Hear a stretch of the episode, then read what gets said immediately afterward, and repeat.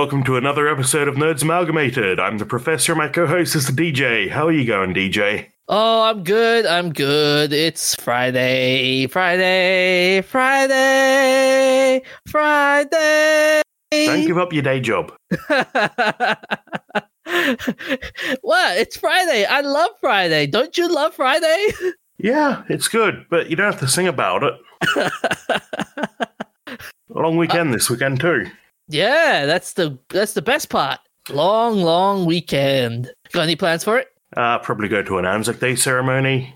Yeah, they're not doing the whole um marches, are they? Uh, the place that I'm doing it is doing a sort of toned down one from usual. And there's a bunch of rules they're following, like um, there's not going to be a reflaying. Oh, that sucks. Yeah. Hey, at least we actually get to have a ceremony this year. Unlike last year where we just stood in our driveways listening to the radio. it's like it, although whenever I think of that, I think it's we, we sort of becoming like Americans. You know how the Americans will always go go to the front porch and just do that on Independence Day.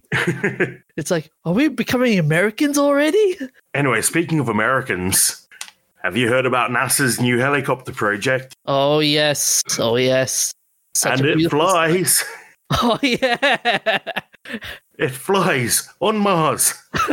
so amazing. I I cannot believe it. It it actually happened. I'm not surprised that it worked. I'm surprised that it's worked so well so far. They've pulled off a couple of flights so far. I was kind of half expecting it to. Um, I mean, I'm sure they do a lot of work uh, before they actually launch, but it's all pre-programmed, and the AI. Um, I think there's a bit of AI on there. Well, some algorithm for picking the uh, picking a landing site. Yeah. but and I heard. I'm oh, kind of surprised. I've done a few flights so far, and there doesn't seem to be any issues. I was kind of expecting it to come down on a rock sideways or get blown away. Yeah, I heard there was a second flight as well. Yeah, Yeah, that, that was, uh, uh, and it went up to five meters. I was like, yes, yes, hell yes. Oh, it is so cool. And they're doing, and they're going to be doing a third takeoff apparently as well. Yeah, they have a few more flights planned. Hopefully, they're able to uh, get more out of it than they plan. Usually, with Mars missions, they tend to get more out of it than they plan to because it's easier to just, you know, overbuild it and make sure that they can get what they need to do done. And then it'll just keep running for another few years after. Like uh, Spirit and Opportunity, both far exceeded their expected service life. Have you? Did you see the um the Ingenuity team um at NASA's Jet Propulsion Labs reaction to the flight? Yes, that's a great video. I saw that. I was like, oh man, I love. I would love to be in that team and just be part of that atmosphere. Yeah, they deserve it. Now comes the fun question: Are we going to see uh space? Are we going to see more space helicopters in the near future? Well, not space helicopters, because there's nothing in space for the helicopter to fly off. Mars helicopters? Probably. One of the things they hope to be able to do with Ingenuity is use it to map out the area around the rover. So if a future rover came with a little, you know, docking bay, then it could send up the uh, the drone, pick out an interesting location, and then drive there. So I would not be surprised at all if they bring it in uh, as a plan for the next Mars rover. That's gonna be a co- that's gonna be interesting though. You saying about the rover? Do you reckon they will render the uh, rover obsolete in the near future? No, it keeps going. the helicopters can't carry enough uh, weight. Like even the Ingenuity helicopter is it has a very limited lifespan because it can't carry enough fuel for itself. It has a, a battery pack and a small solar panel, but that's not enough for it to actually do more than a handful of flights. Oh, okay, so, you can. Oh, yeah, you can't ever. Uh, well, there's no point really making a helicopter that can carry all of the tools. Curiosity, uh, not curiosity, perseverance. Well, perseverance is like upgraded curiosity. yeah, they're very true. similar designs, but they, um, yeah, they're very similar. Um, but you're not going to load all of that equipment in a battery powered helicopter. You just won't charge it fast enough or reliably enough. And there's not a lot of point when you can just drive there. Um, there's a lot of things that can go wrong with flying, obviously. So I think we're more likely to see a um, teamwork between rovers and drones. Drones mapping out the area, rovers going and doing the actual science. I mean, I could see the drones doing a lot more like more geographical saving type of role. Yeah, I, I can see that happening actually. Yeah, and I don't know how good the uh, Mars reconnaissance orbiting orbiter, orbiters are with their photo. photo bleh, words are hard tonight. with their photography, I don't know if they're actually uh, getting high enough res for them to be able to do the job of the helicopter. Presumably not, or they wouldn't have sent the helicopter. But it is also just a bit of cool science. You know, they can do it, so why not? Uh, let's see if it ha- see if it works. Although with the flight of the Ingenuity, I could see a lot of other companies just going, "Ooh, ooh, let's Yeah. make our own hel- uh, Mars helicopter." Well, I guess- you know, they've done it once now, so any other space program that wants to build a helicopter can now figure it out, and they know that it works. Yeah, can you imagine China? we Well- can make a better helicopter with our better computers. That's awful. well, can you imagine Elon Musk?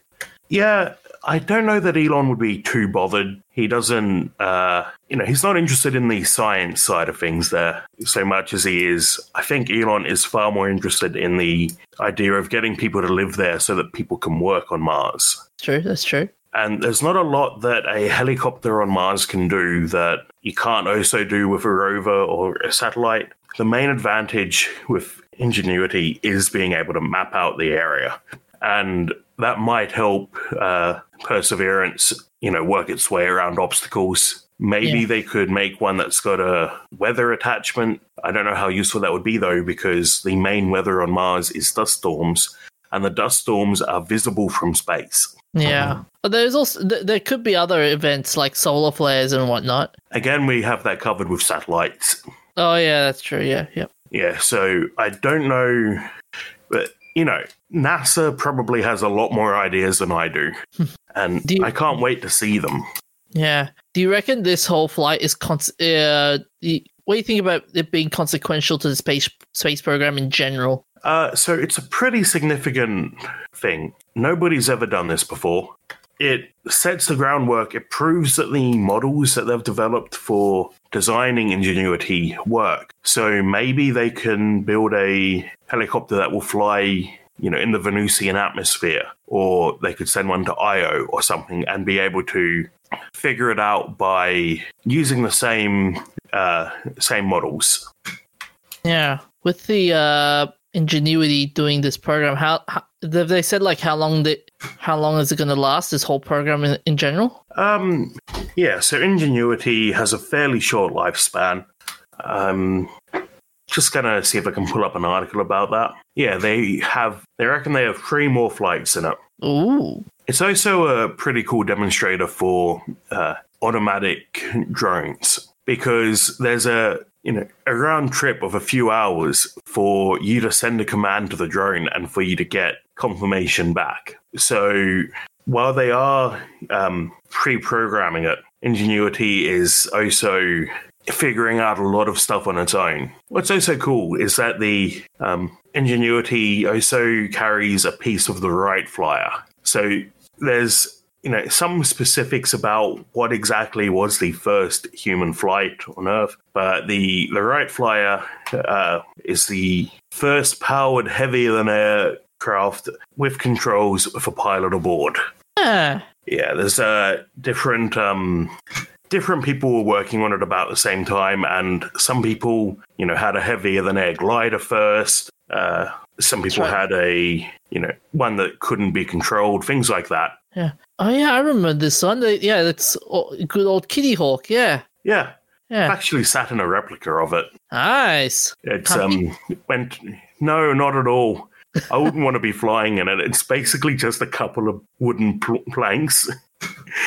some wooden planks covered in canvas, and it doesn't feel robust at all.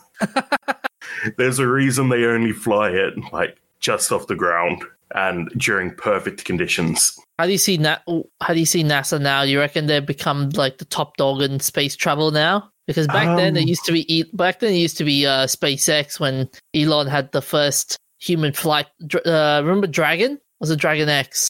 Yeah, the Dragon Two pod, which is the crew pod. Yeah. What um what are you calling that? Uh, what, I'm, you mean um what I'm saying is with like back then, uh, SpaceX would be like, yes, we are the pioneers of space travel. We can do what NASA can't even do, and yada yada uh, yada. Yeah, SpaceX are doing some new things. Sending people to space, not new. Sending people to space on a commercial flight, new. No uh, company has made a has done that before. Uh, the they also had uh, you know, like the first Falcon Heavy flight was the first flight with multiple returns of used boosters, I think. It's uh, a lot of.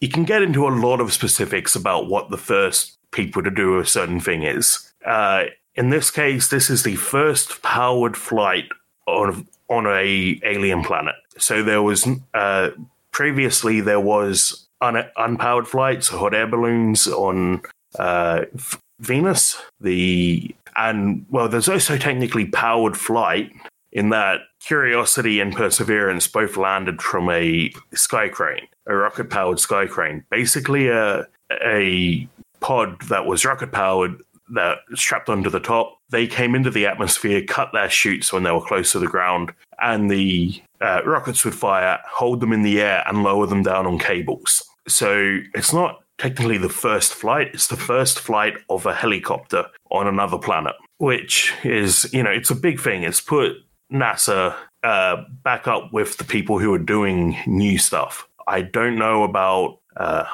you know, I don't know if anyone else is working on this. We'll have to see, you know, what the international response is.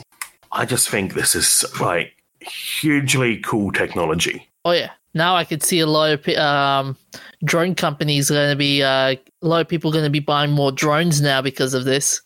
Yeah, that would be an interesting thing to uh, keep an eye on. Whether drone companies see increased sales because NASA's flying one. the, um, the Ingenuity wouldn't fly on Earth. They had to create a special chamber, uh, basically a vacuum chamber with counterweights, so they could create the same conditions they'd have on Mars I cannot wait when um, we we actually get like proper big Mars helicopters and have the first human flight in a hel- Mars helicopter. That'll be cool. That'll be cool. Yeah. Yeah. First, we need to get you know humans on Mars. yeah. Which is a trickier problem than it sounds. It's probably pretty easy to get them there. The question is, can we keep them alive and can we get them back? And you know, is there any point to coming back? Because uh, during such a long flight, and, you know, that's several years between flying to Mars, doing a mission, and then flying home. That's several years of being in a reduced gravity state. And that's not good for your bones. So if they come back, do they, you know, can they ever recover or do they lose the ability to ever live on Earth again? Yeah. I think that's actually mentioned in Rendezvous with Rama that they have like the Interplanetary Council and the people on the uh, who grew up on the moon can't ever go to Earth because their bones just won't handle it. I mean, trying to adapt with uh, with multiple gravities would be pretty. It'd be pretty intense. Like you, the gravity on the moon would be uh, would be much more different to the gravity of Mars, for example, or the gravity of um, Saturn, or whatever. Yeah. So we should be trying to keep people in close to uh, as close to 1G as possible. Yeah. You know what's going to be even more interesting? I wonder how many sci-fi movies are, we, are going to adapt this type of tech. Yeah, yep. Now that it's been proven possible, I'm sure it would turn up. It's maybe not as cool aesthetically as rockets and stuff, but it wouldn't surprise me to see it turn up in sci-fi now. So moving along, DJ, have you managed to get your hands on a PS5 yet? No, although I I I I, I am still happy that I have my PS4 and my PS3 after what happened this week with PS3. Yes, luckily they decided to extend the time before the PS3 store shuts down. Have they told us how long though? Uh okay, from what I've seen, I think it looks indef it sounds indefinite, but PS Vita, I think they did some news about it, um, saying that there won't be much patch there won't be much patchwork or something like that. Okay. So not a complete win, but better than nothing. It gives us a bit more time to, you know, get this figured out. Reservation. Yeah, and a lot Have you fa- got all your games downloaded to your PS3 though, for when they do finally shut down? I don't think I have. No. Okay. Uh, and have you bothered to uh, modify your firmware? Nope, it's still it, it's still the orig- it's still the uh, console. I haven't modded anything. I haven't done any like changes to it. No, I've just serviced it and that's it. What have you done to service it? Just clean out the dust? I just um I just sent it to EB and just uh yeah, all they did was just um yeah clean out the dust, uh, change some bits and pe- bibbly bobs, and that's it. Okay. I wonder what else they did then. So, the issue here, they are not uh, going to keep this going forever. And the PlayStation consoles, we're finding out now from the group, um, did they sign that document? No, they don't seem to. Um, I try to work out who that is. But uh, here it is. Does it play? They're on Twitter as at Does It Play One, the number one, not the word. And they've been doing research on the C bomb issue. So C bomb is the name for it's basically a time bomb in your PlayStation. There's a battery that keeps the CMOS data saved when you turn the power off or unplug it, much like in your PC. And if that battery goes flat, you need to resynchronize with the uh, PlayStation servers. Now, when the PlayStation servers aren't available, what happens? Your PlayStation dies. And get bricked, yeah. Yeah. So they've been doing research and found out that the PS5 does have uh, does have C-bomb. So by taking out the battery and uh, disconnecting all network connections, they then tested some digital games they had downloaded and some games they had on CDs. Well, there, are not many games on on CDs, aren't there? I mean, like do you got what Godfall, Cyberpunk, to name a yeah, few. bigger issue. The PlayStation 5 comes in a model that has no disk drive at all. oh So PlayStation 5 Digital Edition completely dead when this goes no, and- then you've got a piece of dead hardware that's going to go straight in the e-waste. no. Yeah. Um, to an extent, that's happening with the older consoles too. But with the older consoles, they tend to have better. Um, they get along better when you run out of. Uh, well, when you don't have access to the servers. So what they found out is that when they uh, cut the network and remove the battery, all digital games on the PS5 stopped working completely. No, no.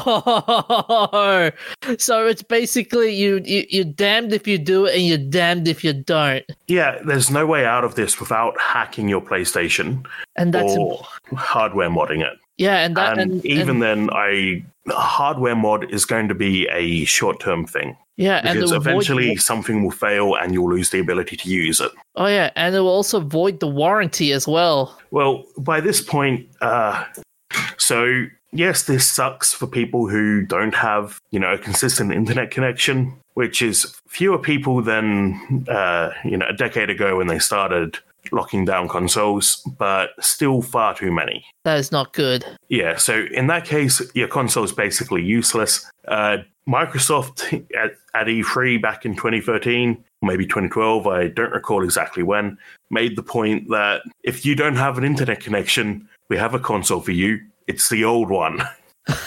yeah, before they rolled back all of their. Uh, so Sony had a go at them in their next uh, the next day at E3, and Microsoft rolled back most of the uh, restrictions they were bringing in. Now Sony seems to be going the same way as Microsoft. yeah, reminds me of when Samsung said, uh, "We're not getting rid of the headphone jack," and then the next year, you know what wasn't in the phone? Headphone jack. oh, actually, that was the Apple. I remember that. It was the Apple that Yeah. said no. Yeah. Apple did Apple's- it first, and Sony said, "We're not." Sorry, Samsung said, "We're not doing that," and then the next year they did that. oh, that totally sucks. Yeah, So, in terms of game development, with uh, so the game developers that are creating the PS5 games, they're at a loss at this point. Uh, PS4. Oh yeah, okay, yeah. PS. Wait, is it PS4 or PS5 that they've got the situation? I thought it was Well, a PS5. PS5 C-bomb isn't going to be an issue for a few years. okay, yeah.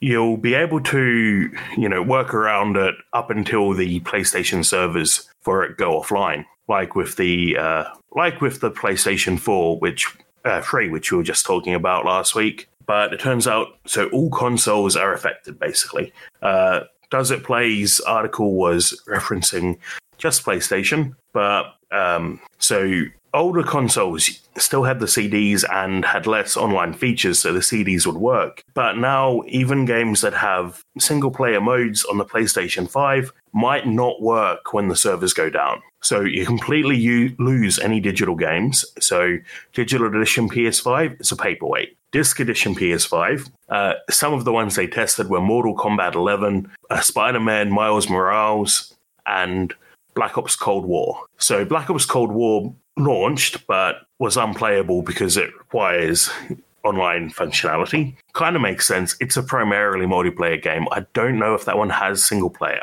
I know some of the COD games do, but I don't follow COD. So yeah, uh, if it, if you can't play the single player because you don't have an internet connection, that is horrible and that is bullshit. No.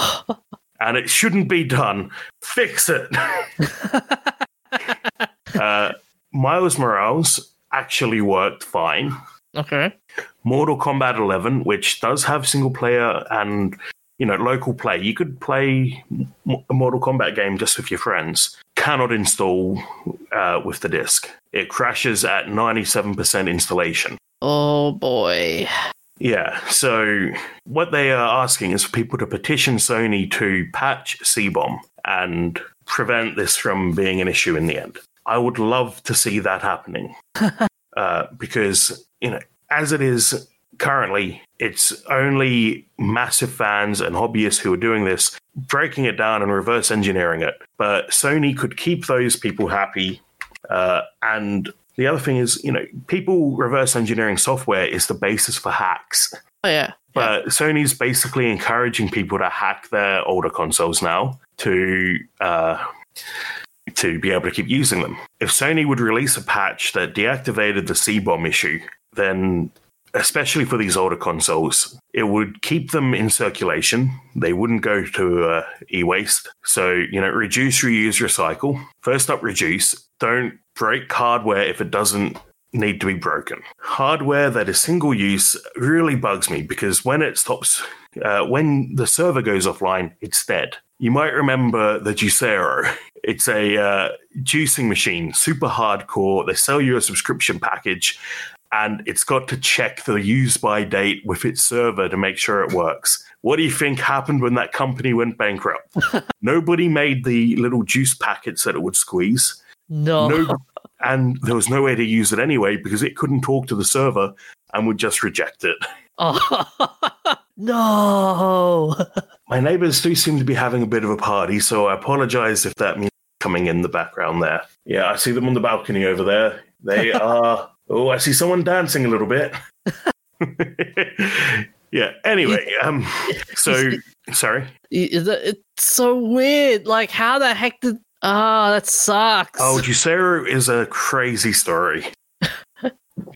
so products like that become very expensive paperweights once the server goes offline. Uh, ideally, the server never goes offline, but eventually it will, one way or another. And when it does, the device becomes useless unless somebody hacks it. So, but most people don't have the guts to go in and flash firmware or uh, you know reprogram their stuff. That you know where I'm getting into. Actually, there's a really good short story, uh, unauthorized unauthorized bread. I think it's available for free on uh, Cory Doctorow's web website. It's a yeah short story about people hacking devices that are locked down. Uh. Uh, yes, here it is. Um, Ars Technica has a uh, reprint of it. So with all the with all that with all that information out there, how consequential is this to game development in general? Uh, it's bad for developers. So right now, I could pull out a play an original Game Boy, and I believe you can run unofficial cartridges on Game Boy without hacking it. But that gets harder the more modern your console is because it's got more web store stuff, better security features. So yeah, you try to, you know, it's called homebrew when you make your own software. So that's the reuse side of it. So reduce, don't make your hardware break when you go out of business or decide to stop supporting it in this case. Uh, so yeah, don't make yourself break. Reuse, let people write their own software for it. So with older uh, consoles, that's easier. The architecture might be wonky and complicated to work with, but you don't have to do any hacking uh, to create homebrew. More modern stuff you do. That's just the way things have gone. People have added uh, security for that. Are we seeing the death of game modding in general, or is this another barrier? Uh, it's another barrier.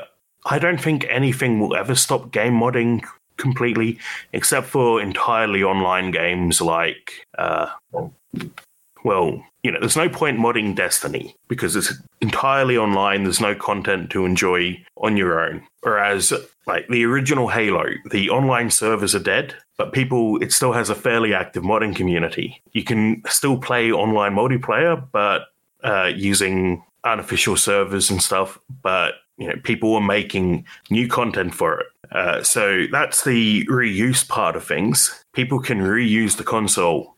They can write their own code for it. They can, you know, make homebrew games. And then the last step, recycle, which you try to avoid by allowing the first two steps to happen. Otherwise, people are just going to throw out their PlayStation in five years, 10 years, whenever it stops being supported. And it's just more e waste. And we really need to be reducing that. Yeah, that's gonna suck. Like the amount, like we were talking about agro mine, agro mining the other week, and how plants will, how metals can feed into the earth, and plants can help out the process. This would this would be detrimental. Yeah, and you know that kind of brings up a thought that maybe agro mining could be used as landfill remediation. We did speak about nuclear accident remediation Mhm. uh, using sunflowers, but maybe you could use that agro mining uh, to help you extract important metals from landfill. But you know that's um, a response to the problem. We can help reduce and prevent the problem by allowing people to write their own software for their hardware without uh, without adding stuff like this, which I know they they do it to prevent piracy, but it really does feel like a kick in the teeth as someone who loves classic games. I don't want to play the hottest thing every year. I'm happy to play older stuff, and I know you're not making as much money out of me because of that, but it's also a cultural thing. When the when the uh, Sony stops supporting the PlayStation, the community loses all of that. Right now, you can still play the original PlayStation. You can't necessarily play uh, your PS5 if Sony ever goes under or stops supporting it. And that's a huge cultural loss. Yeah, nostalgia's gone after that. Yeah. Can you imagine if, like, the movies and TV shows from your childhood were just missing because nobody allowed them to be preserved? It would be sad. We've kind of seen that. Like the most famous example is Doctor Who. The classic Doctor Who episodes that are lost forever because nobody thought they were important enough to keep the tapes. Imagine if that happens to games. We have a chance here to stop this happening for the current generations. Right now, we can, you know, it's a grassroots thing. People are preserving things. Do you remember uh, Flashpoint, when Flash was shutting down, people got together to preserve Flash things because people care about this culture and this nostalgia and heritage and want to be able to go back and experience it again. But can Oh, you imagine if all of that gets lost? Oh, and what will be. the future historians do? Right now, I can go back and watch most of the Charlie Chaplin movies because most of them were preserved. There are other lost movies, uh, even Metropolis, one of the most famous silent movies of all time, um, was partially lost. And that's a huge, you know, a huge thing for historians and archaeologists. What are they going to find from our society in the future? And it's not just games, it's you know all sorts of technology apple fighting right to repair um, you know the the first Macs and the first iPods are easy to repair. They you, know a skilled user can repair them quite easily. The new stuff is damn near impossible to repair because Apple wants to get it slightly thinner, wants to lock it down slightly more, and wants to stop people from going anywhere but them to get it repaired. It's less of a cultural loss because um, you I suppose you wouldn't be able to use the software anymore, but uh, in that case, it's more of an environmental loss because it takes a lot of energy and expensive rare earth materials to create a a phone or a, a tablet, and then in a handful of years, when it starts acting up, when it's not powerful enough, when the battery's worn out, instead of being able to install a new branch of software on it, it's dead. You can't Apple are trying to make it so that you can't replace the screen in your phone if it cracks. So you have to go and buy a new one. Mm. The um, it's been an issue for farmers for years. John Deere makes it as hard as possible to get your tractor repaired without going through a specialist because it makes them more money. But it stifles people repairing and recycling and reusing old technology. It stifles innovation. It stifles people learning from from things. And it's just really bad for the environment and for us. I, I feel like you're gonna start a, like a, a, a movement or something like. Have this have this long speech prepared, like yes, who will join me, brothers? We few, we happy few, we band of repairmen. Actually, yes, uh, I follow Louis Rossmann on YouTube. He's a Mac repairer, and he actually recently announced that he's stepping away from uh, from repair work to work on a lobbying organization to push for right for right to repair. Okay. And you know, he's a, a big inspiration for me when it comes to this. I've always been aware of right to repair, but he has really, you know, contextualized it in a way that helps me explain it to people who don't know what it is. And yeah, people like Louis Rossmann and Richard Stallman who want you to be able to use your stuff. You own it, so why can't you use it the way you want? Because the big companies don't want you to. and I'm not like some crazy uh, some crazy libertarian or anything. like, next thing you know, you'll have an Alex Jones voice. yeah, I'm not like Alex Jones. I just want to be able to fix the things I own and keep using them past, you know, when they start to break down. I want to be able to fix them. I enjoy fixing things. It's, you know, these people like Louis Rossmann and Richard Stallman, I've always seen them as a little bit nuts.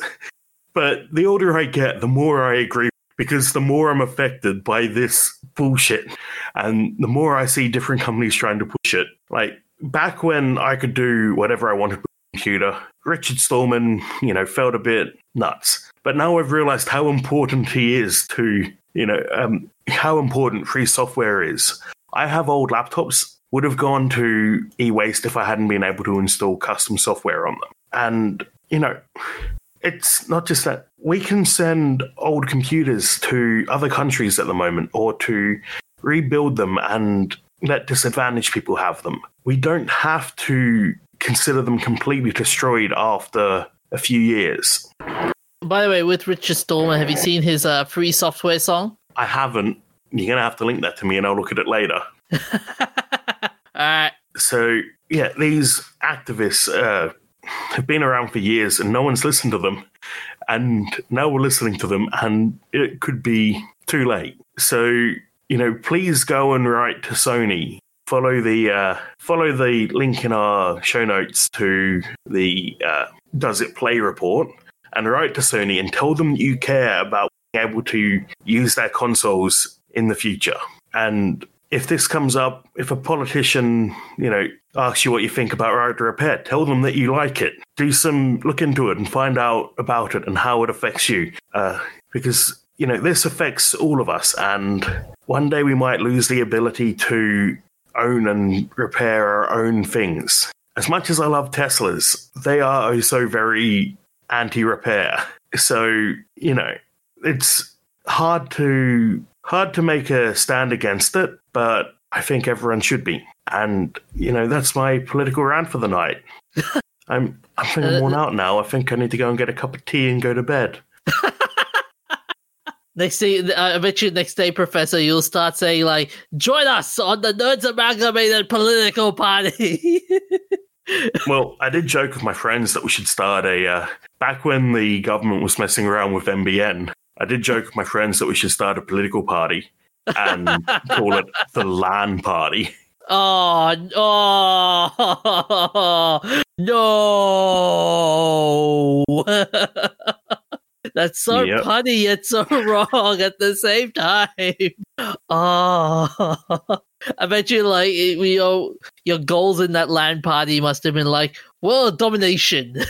Uh, no, mostly just um, pushing for better internet and uh, more and pol- more technologically savvy pol- politicians. Do me a favor, as if they're gonna get either of us. Yeah. Australian politicians are uniquely bad when it comes. Uh, uh, We uh, did have a prime minister say that uh, the laws of mathematics are admirable, but only the laws of Australia apply. My my favorite one is when um, one of our politicians uh just used two words to uh to say a, a person's death. Shit happens. Oh, which one was that? I think it was Abbott. Okay. Well, yeah. So you know, I'm. I've been ranting for a long time. We're probably going to run a little bit overtime tonight, but you know, this is a an issue that affects all of us. It, I'm particularly with the PlayStation. I'm calling it. Someone else probably has a better name, but I'm calling it single use gaming because once the once Sony decides to stop supporting the PlayStation Digital Edition, it's dead. And it's you know not just dead for you; it's dead for anyone who might ever want or need access to that software in the future. So I hope you know I've rambled a bit, but I hope I've made it clear why I'm passionate about this. Ah. But uh, we should be moving on to other ways to make ridiculous amounts of money. NFTs, more drama. you really ha- uh, you really hate those, don't you? I mean, I do. I think they're crazy and stupid and yeah, like I don't understand what you are selling.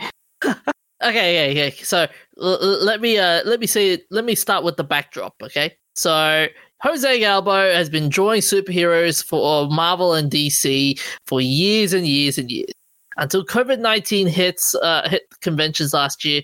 He got cut off from his fans who bought his artwork. So his so I see though, he stopped officially working for Marvel and DC decades ago. yeah, So when he sells this artwork, uh, sounds like he's in trouble for selling Wonder Woman art. yeah. So why Well, uh, does let- he let- have let- let- the right to draw Wonder Woman? Wonder Woman belongs to DC. True, but the certain art styles are are the are the um while the character themselves is the is property of DC and stuff, the art style isn't. Okay. So okay, I do so, see though, um, yeah, DC and Marvel have apparently allowed artists to sell the original drawings used in comic books, Yeah, but are now against NFTs. So, you know, that does actually answer my question. They used to be able to do this, so why can't they NFT it? yeah. So let, let me uh, so let me finish what uh, about this though. So his grandson actually introduced him to the new tech NFTs,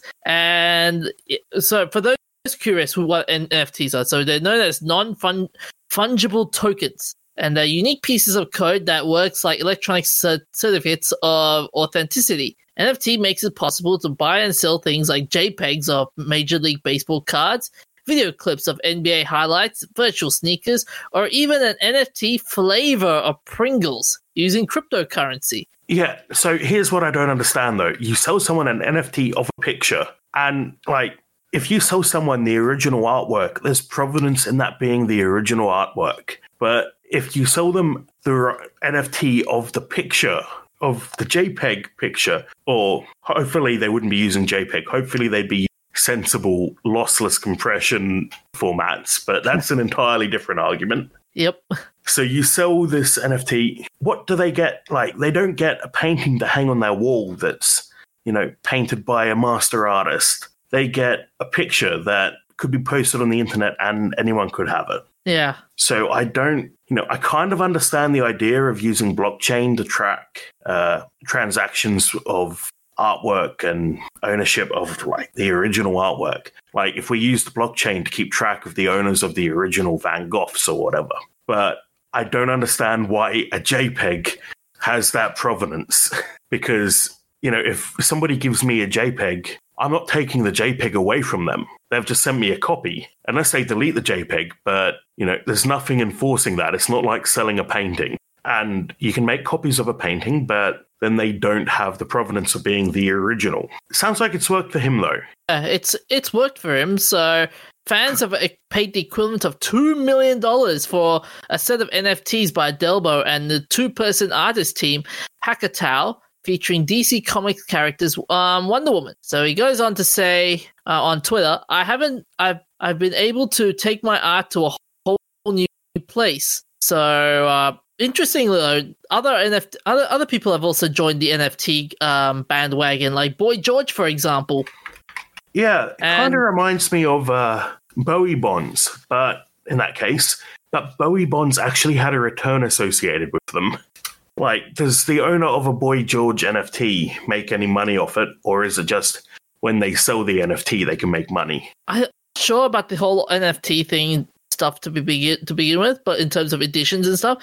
But I think it is depends on the edition though. So if it's like the first NFT like version of the Boy George song, it would might might sell more than like what the fifth edition or the sixth edition NFT of the same Boy George song. Well, that's silly. Why would you pay for a copy? Like, why would you pay insane amounts of money for a copy of an artwork that doesn't take any extra effort to create? Yeah, that's uh, that. Yeah, that is a good question. Yeah. And yeah, my other but... big issue with this is that because it's blockchain, uh, unless it's sensibly designed, which it's not at the moment, they mostly use Ethereum, which is currently proof of work, which means that it dumps a whole bunch of carbon. Uh, it's, again, another thing that's really bad for the environment. You're on a real crusade, aren't you, tonight? I am. So uh, okay, maybe so- I'll get invited to go play video games with Greta Thunberg. I don't know. I can imagine you in a Twitch stream with Greta Thunberg, and every time you lose a game of Among Us, you start saying, "How dare you!" Is that seriously the only thing people remember about her? That that'll be the meme. That's the meme. I know, but like she said so many other things, but the only thing people remember about her is "How dare you." Well, that and her facial expressions for saying it. yeah, she looked angry. Yep. Understandably. Constipated, if, if some would say. but uh, okay, so um, shortly after that sale, com- comic book companies have decided to send a notice to artists saying, "Okay, you are not allowed to mint NFTs with DC characters." So one of so one person, um, Jay Kogan, DC Senior Vice President of Legal Affairs, he writes by saying, As DC examines the complexities of the NFT marketplace, and we work on a reasonable and fair solution for all parties involved, including fans and collectors, please note that the offering for sale of any digital image featuring DC's intellectual property with or without NFTs, whether rendered for DC's publication or rendered outside the scope of one's contractual engagement with DC is not permitted. Okay. Yeah, Marvel so, also.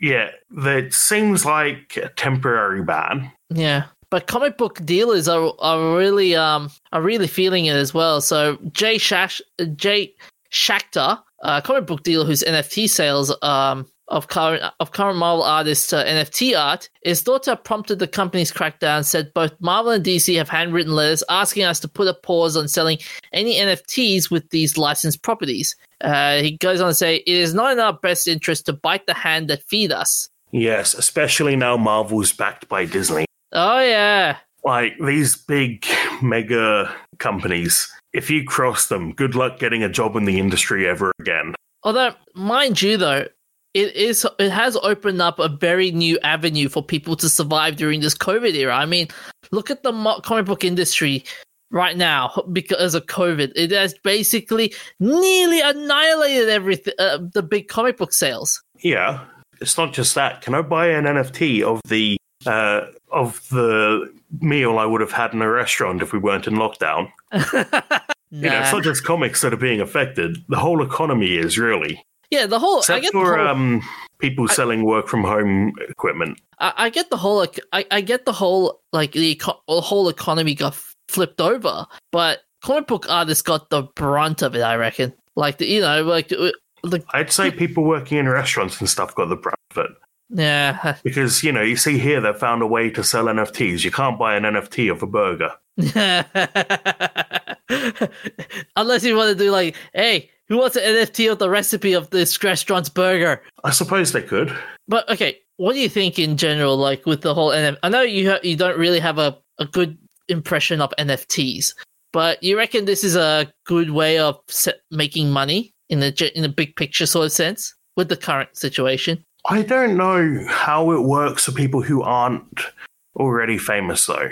I'm only hearing about famous people selling NFTs. I'm not hearing about, you know, your average artist who does commissions on the side or something. Or, like, yeah, you don't hear about the little people. So I don't know if this is a a good thing overall or not. Could just be rich people getting richer and you know the average person gets stuck in the dust again. But yeah, I don't know how it really interacts. Um, boy George said it really nicely about uh, the whole digital art thing. So he goes by saying, "Art is like a partner. Can you live with it? Digital art is a new emotion, and it can be very musical." I'm mixing all of the things I can do together music, art, fashion, poetry, and anything else it leads to. I have stopped refusing to be influenced. To me, that's code for I'm throwing mud at the wall until it sticks. and interesting, interesting enough, NFTs not only um, appearing in the comic book industry, it's also appeared in the music industry and beyond in recent weeks. When earlier this month, the Kings of Leon released their new album, "When You See Yourself as NFTs." yeah, I see um, a couple of other musicians have gotten in as well. Yeah, I mean, you know, if they're making money, good for them. I just don't see how this is sustainable or how it's going to shake out after this. I don't like, I kind of think that it's being incredibly hyped up and it's not going to hold hold up. Once people, you know, really get to know it and really start seriously trading and buying NFTs. I think people are going to either it's going to turn out to be everything people are saying it is, or people are going to realize it's all a bit of a bit of snake oil and it's uh yeah going to collapse. We'll see. I suppose cryptocurrency hasn't really collapsed so who knows not not unless if you bought Dogecoin and you're going to the moon. yeah crypto has mostly trended upwards for most of the uh popular cryptos so yeah we'd have to uh i think we just have to wait and see how this shakes out Oh yeah, I'm happy that the these artists are finding ways to make money when they. I'm just concerned with all of the effects to, that could go on with that. yeah. I I I just hope we uh, see more of these NFTs come out, and somehow maybe Elon Musk can popularize it with a tweet or two. We shall see. We shall see. I think they're already pretty popular. The Yeah, difference that- is that in this case, instead of buying a currency, you are buying the thing. So it's not like Elon can just tweet buy NFTs. People have to He- be interested in the thing that the NFT represents. Are you kidding? When Elon Musk like tweeted uh, buy Dogecoin, people went nuts. Yes, but if he says buy NFT, what NFT are people going to buy? anything they'll they'll do anything to get NFT. You know, it's like influencers on Instagram would be like, try out the try this product, and they'll go, oh, let me buy it, let me buy it, let me buy it. Yeah, this is what the whole reason Elon was uh, investigated for market manipulation. It's the same case with like um, GameStop and the and the whole GameStonks saga. Yeah, that seems silly to me too. Like, I understand more about how that one's working, though. You know, I get the idea behind that that the people were trying to short sell it, and people then worked out how to play the system. But uh, yeah, So we'll be back with our lovely uh with our lovely sponsors and talk about our nerdy, nerdful things, remembrances, shout outs, and famous birthdays and events of interest. well, I thought you were about to say something else, but okay then. We'll have a word from our sponsor. Ask your doctor if poo pill is right for you. oh, that was a fun time. Hey, I'm Ryan Reynolds. At Mint Mobile, we like to do the opposite of what Big Wireless does. They charge you a lot, we charge you a little. So naturally, when they announced they'd be raising their prices due to inflation, we decided to deflate our prices due to not hating you.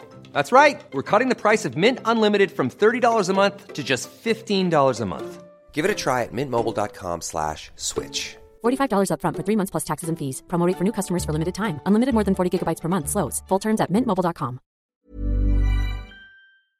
So, for our nerdful things, DJ, what have you done this? Oh, That sounds more accusatory than I thought. Thought, plan. for okay for my nerdful thing, I have been uh, reading a very very interesting comic book crossover. So we all know the Justice League, um, and with Superman, Wonder Woman, Batman, and all the, uh, and all the other ha- happy little characters in it, including Aquaman. Even though I still wonder why he's still part of the team, even when he talks when he just talks to the fishes. But yeah, so they have released so DC Comics have have t- um, teamed up with Rooster Teeth to create a crossover series called RWBY Justice League. And mind you, this one is very, very interesting, to put it mildly. How so? Well, for one, they have changed a lot. Of, they've uh, changed a lot of uh, the DC characters to fit the RWBY atmosphere, uh, the RWBY um world, basically. Um, they've um, they changed a- they changed a lot of the uh as a lot of their powers as well. So Batman, for example, uh, he has bat ears and wields kata- and is an actual ninja. Okay, that's weird. I don't know, like, what's the point in doing a crossover if you're going to change everything? Um, for, uh, for me personally, I think it's just a it, it's just a um, cash grab. But uh, the story goes like this: So, RWBY Justice League introduces fans of manga and superheroes to the Bruce Wayne, Clark Kent, and Diana Prince of Remnant, uh, fighting with Team RWBY. A new Grimm is running rampant across the island of Patch, and Ruby and Yang must team up with the young red and blue clad farm boy to pr- to stop it. Meanwhile, Blake meets a mysterious woman who suddenly appeared on Menagerie, but the purpose for being there remains a secret. And why does she act? And why does she act like she hasn't been around modern society? So, as I, so the mysterious woman, by the way, is Wonder Woman. And the interesting story with Wow, I never could have guessed that. I know, yeah. Uh, the interesting part with this version of Wonder Woman, she is an automaton. Okay, I'm like, no kidding. Robot Wonder Woman, literal Bat Batman. uh, Superman is Superman still has uh, Superman is there as well, and uh, his version What is. powers does he have? I knew you were gonna ask. I'm His scared. His power is, is okay. So his semblance is known as Yellow Sun Empowerment. So it gives him super strength, super super speed, heat vision, and flight. According to him, his semblance can only work from the light of the yellow sun, meaning that during the nighttime he cannot use his semblance, and according to his knowledge, he cannot store the sunlight up to use his semblance during the nighttime. Okay, that actually sounds like, you know, actual Superman. Yeah. I wonder though, um, like, is that a does Superman in the official things lose any of his powers at night? Nah, I don't think he loses any powers as night in the at night. No. Yeah, I didn't think so. Yeah. But Oh, that would by- be a really interesting weakness. Like, instead of it just being rocks again, have him have to like work out exactly what frequency of light triggers his powers. Oh, by the way, with the bat with Batman, uh, even though he looks like a man in the photos, he's actually sixteen, like a grown-up man. And his semblance, okay, get this, is called Detective Mode. That's like something out of Arkham. That's like Arkham games. That literally is something out of the Arkham games. Yeah, it's uh, this uh, this semblance gives him the ability to detect patterns and unlock puzzles. He's also shown to uh, to be able Wait, to. he's, when he goes in detective mode, he's interested in patterns and puzzles. Yeah. Are we sure he's not just autistic? nope. So uh, he he's also shown to be able to mirror supersonics through whistling, being able to shake uh, or bring down a Mirror chandelier. what? Sorry, Mi- mirror supersonics. what does that mean? So basically, he whistle at a high pitch frequency to bring down a chandelier, but in to bring down a chandelier. Okay, so he's also Captain Crunch. the, uh, the hacker, not the uh, cereal mascot. The reason for his name, though, was because uh, the Captain Crunch cereal came with a whistle in it, and that whistle happened to be very useful for hacking payphones because it could be used to play the correct tones to hack the phone. And uh, this Captain Crunch guy just happened to be able to whistle the correct tone. For a second, I thought you were talking. You were talking about um, like Captain B- Captain Birdseye, and like, oh, he's got a whistle.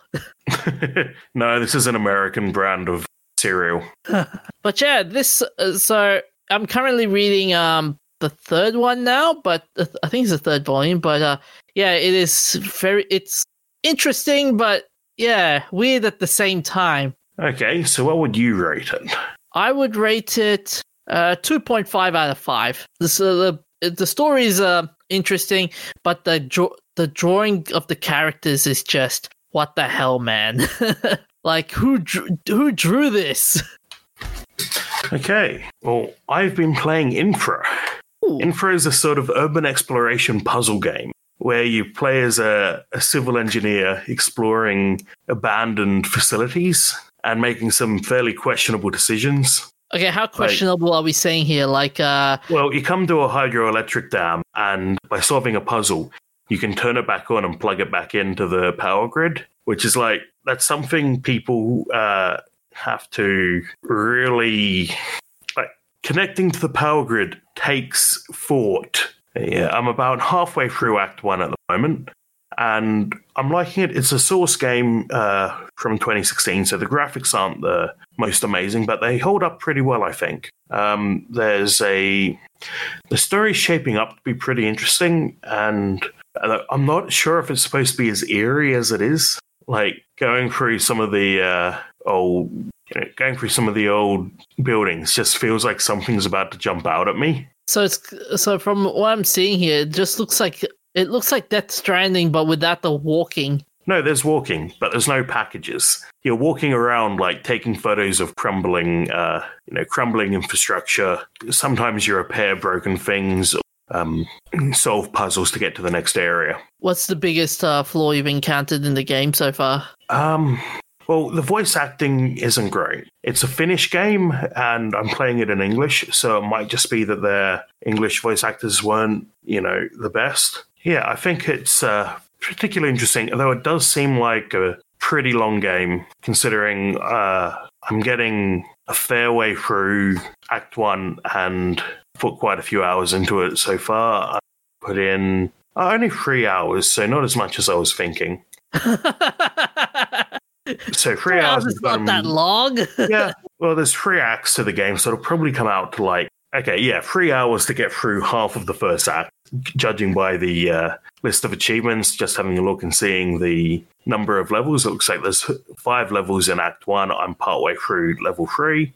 Uh, and I'm pretty sure it's a free act game. So, oh man, I'm never getting that achievement. There's an achievement for photographing 90% of the photographable spots in one playthrough. Oh, Yeah, so like you'll be going through and you'll find like a crack in the wall and take a photo of that or a broken pipe, things like that. I bet you someone must have done this on and posted on YouTube. Probably, yeah. So there's some like serious uh, achievements, but I don't know. Um, I don't think it's the sort of game that I'd go back for because it once I finish, because it does feel like you know once I've been through, I'm not going to. Uh, the story, the story is interesting, but once I know the the plot and the puzzles, it doesn't seem like one of those things that I'll come back to. So I don't think there's a lot of replayability unless you're really into it. Uh, especially since it is, you know, firmly in the walking simulator ca- category. There's puzzles and exploration, and I uh, get really drawn in by the exploration and end up spending a lot of time going around places and then going back and checking the other path. And there's some puzzles that aren't the most intuitive. I looked up a guide for one puzzle, um, and like it turns out the part I was I needed a part to fix something, and it was hidden behind uh, in a box on top of a shelf, but there's no way to like pick up the box. You have to just sort of grab the thing through the box and pull it out. So, yeah. Um, gameplay wise, it's a little bit janky. The voice acting's not the best, but the story is interesting. It's about So far, it's about like corruption and uh, basically how the government left the the structures to fall into disrepair for various reasons. But it is really cool, and it's uh, kind of like nothing I've ever played before. Nothing's really done urban exploration as gameplay before. Because from the uh, from the uh, screenshots I'm looking at, it just reminds me of all the other rush like games, nuclear fallout style horror games. You know. Yeah, it does feel like it could be a horror game, but then you find weird stuff like uh, there's a giant mural painted on a wall and of Heisenberg from Breaking Bad. You know, I think probably three out of five, and you know, I recommend giving it a go. See if it's your sort of thing. Uh, but unless the story goes somewhere really groundbreaking, I I'll see when I get further into it. Maybe I'll up the score. I am a bit worried it could drag on a bit too long. It's a cool concept, but you know, there's only so much looking through an old abandoned building that you can do. We'll see. So, on to our shoutouts. On the 16th of April 2021, Chuck Geschke, the co founder of Adobe, passed away. So, Chuck Geschke and John Warnock founded Adobe in a garage in 1982, naming it after the creek that ran behind the home. And they developed uh, some interesting things. PostScript, which is a actually pretty cool. It's a Turing complete scripting language for basically laying out your document to send it to the printer. And when you print using a PostScript driver, your computer translates your document into that format and then sends it to the printer. Now, more famously, they're known for Photoshop and uh, the Creative Cloud Suite. Everybody hates that. I think people just hate the ridiculous pricing. oh yeah. Now, did you see the um, Linus Tech Tips video on Adobe One? Linus Tech Tips and Corridor Digital did a collab. Uh, LTT set up the computer, which is a an old Mac, which they modified and added uh, video capture to, so that they could film with it. And Corridor Digital got their artists to try to actually work on it. Vaguely, vaguely. And possibly even more controversially, Adobe is known for PDF. Yeah. I- I'm gonna go to hell for this, but I bet you when they announced his death, it was a it was a PDF file. Possibly. but yeah, the uh, PDF, oh, it does what it does well. It's also problematic, uh, has a bunch of issues with security, but you know, what can you do? Although you gotta admit though, the guy had a really really decorated life. Yeah. Oh, yeah, he had some, you know, he worked on some great tech. Not to mention the fact that uh, he survived a kidnapping too. Yes, he was kidnapped for ransom.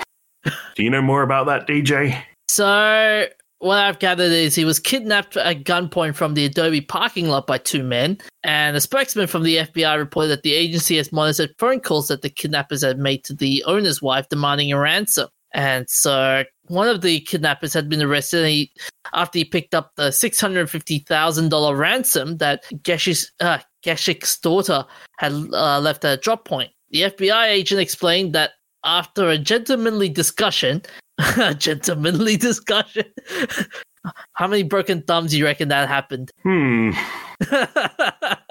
so uh, after a gentlemanly discussion, uh, Abdul Hakari, the kidnapper, had brought them to a bungalow in Hollister where his partner had been holding Geschke hos- hostage. Geschke was released unhurt after being held for four days. Although he stated that he had been chained, the two kidnappers were eventually sentenced to life terms in state prison. That one's, that's one heck of a story. It is. Oh, and by the way, with the tech, I like how um he's uh Geschke made one that was called uh WYSIWYG, which is an acronym for "What you see is what you get." Yes. oh, Wizardwood. it was like, Yeah, so uh, on the 19th of April, we had the 10th anniversary of Portal 2. Have you ever played that one, DJ? played the Portal games, to be honest. You should. They're good. Yeah, I'm hoping uh if they get Portal three, I might. I hope that uh Valve might release a Portal trilogy set or something like that. Yeah, maybe they will uh, do a very. I mean, they kind of wrapped up the story in Portal Two. So, and one of the big draws of it is the the plot and the um, the the voice acting. So maybe it uh, maybe we will get a third, and it'll be a different character or something. I don't know if it could be as good though, but maybe it will happen though because now we have um had a well we've had news about Half Life. We've had Alyx, so maybe they are still working on it in the back rooms of the Valve office. Mm-hmm. I remember the hype for it when it was coming out, though. It's hard to believe that it, you know, it's been 10 years now. I'm feeling quite old. so, on the 19th of April, 19- Salyut 1 was launched. This was the first space station, a Russian space station launched on the 10th anniversary, well, supposed to be on the 10th anniversary of Yuri Gagarin's flight, but was delayed. Cosmonauts only boarded once for 23 days, then returned to Earth. While there, they performed science experiments, secret military tests, and completed some human spaceflight records. Can you imagine in the middle of a Cold War working in Salyut One with the Americans and the and the Soviet Union? that must have been a very tense atmosphere. Yeah, yeah, there was a lot of work at the time, like, well, during the Cold War, about weaponizing space. Um, probably the most famous is the US Star Wars project. Oh yeah, Yeah, uh, it's a pretty complicated topic. Um, you know, a lot goes on there, and if we if we did have weapons in space, it becomes very hard to counter them. So yeah, I bet the Americans were keeping a very close eye on them. On the 19th of April 2004, the uh, Jim Corbett, the British hunter, died. He was a hunter, tracker, naturalist, and author who hunted man eating tigers and leopards in India. He held the rank of colonel in the British Indian Army and was called upon by the government of the United Provinces of Agra and Oudh, now the Indian states of Uttar Pradesh and Uttarakhand, to kill. Sorry if I pronounced that one wrong. To kill man eating tigers and leopards. He wrote books recounting his hunts and experiences and became a avid photographer and spoke out about the need to protect India's wildlife from extermination. Kinda ironic that he's going out and killing and uh, he's like, "We guys, we've got to preserve this so I can have more to kill." Although, got, got, got to hand it to Corbett though. Like the only cat, the only tigers and anim- tigers and leopards he's killing are the ones that are man eating. Yeah, And man, what a score! and often man-eating animals only become man-eating because they can't get food naturally because people are pushing them out of their territory or because the uh, they're injured. some of the some of the ti- the tigers that he shot and how many how many people that the tigers have killed they're insane like Yeah, uh, he estimates that the total number of people killed by some of the more famous tigers that he killed uh, was more than 1,200 men, women, and children. that must be a guinness book of record that must be a, Yeah, I wonder if, um, like, I wonder who the most, what the most deadly tiger has been. Jim died at 79 in Nyeri. But yeah, it's also important to keep in mind that uh, hunting is a way to keep populations under control so that they don't, you know, eat their way into a famine. okay uh he, here's okay I, I found it Yeah. the guinness uh the the most deadly tiger was the champawat tiger with the estimated of 436 deaths Bloody hell. and this was shot by jim corbett as well That's insane. How does it, you know, catch so many people? And it's hard to believe that it got that many people before people were got around to hunting it back. There's a here's an interesting fact for you when, of its death.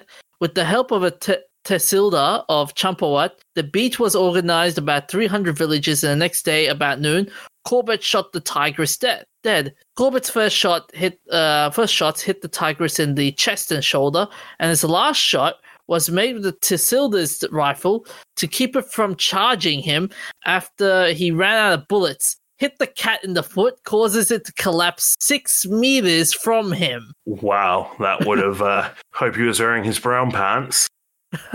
Oh, and for those curious, Tehsilda is a, is a tax officer. oh, it's uh, it's not Tehsilda, it's Tahsildar. That's the pronounce, uh, pronunci- pronunciation. Okay. But still, 400 people. Yeah. And for our famous birthday, we have Ole or Ole Evinrude, born Ole Andreasen Alice. Uh, that's a complicated one. Sounds maybe Finnish or Norwegian.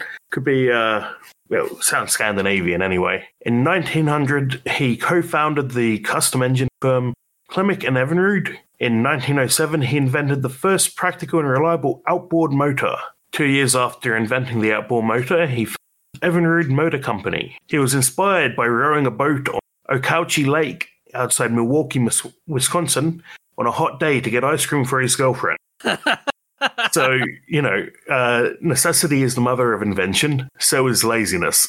By 1912, they employed 300 workers. He let two motorcycle mad teens tinker in his machine. One named Arthur Davidson, who went on to found Harley Davidson. In 1919, after selling his part in Clemick and Evinrude, he founded Elto, the uh, Elto Outboard Motor Company, which is an el- acronym itself, Elto, for uh, Evinrude Light Twin Outboard, for a new, more efficient and lighter. He was born in Gjovik.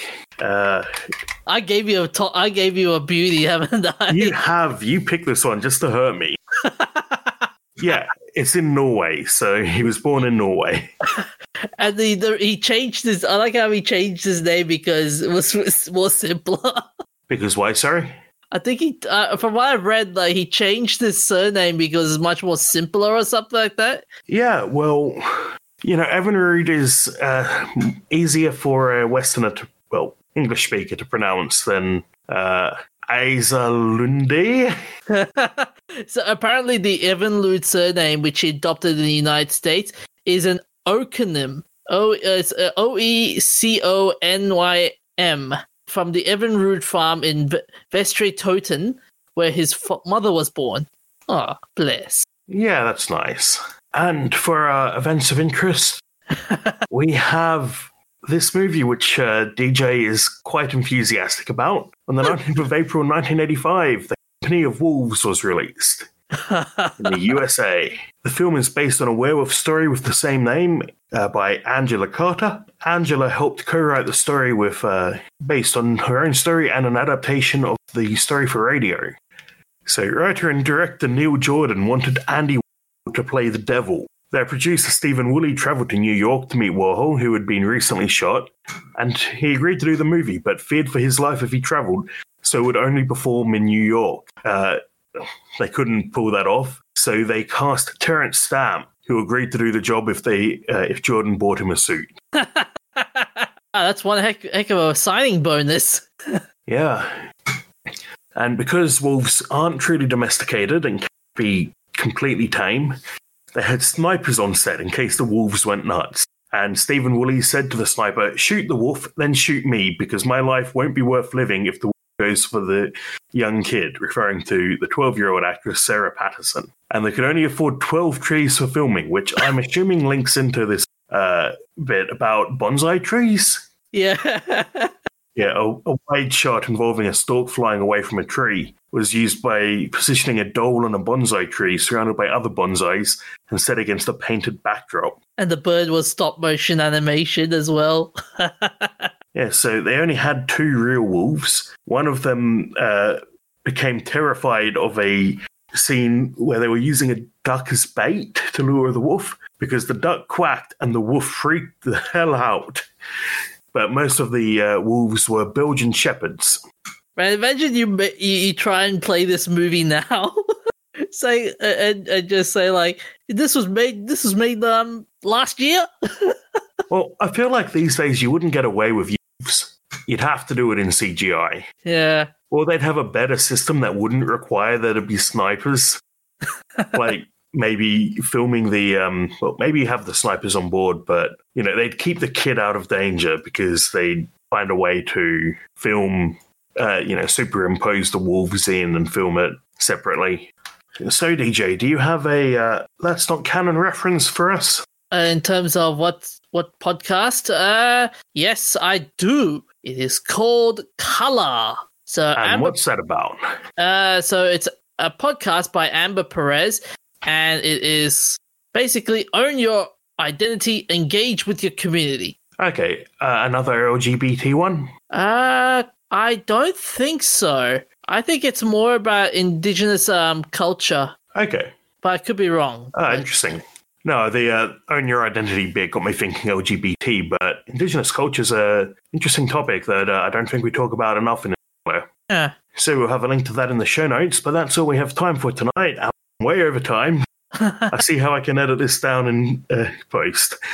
But uh, look after yourselves, stay hydrated, and we'll see you next time. Find us on Facebook, Instagram, Twitter, uh, YouTube, where we have where we where we'll be making YouTube videos at some point. Uh, on our Facebook page as well. And yeah, I will take my leave. Farewell.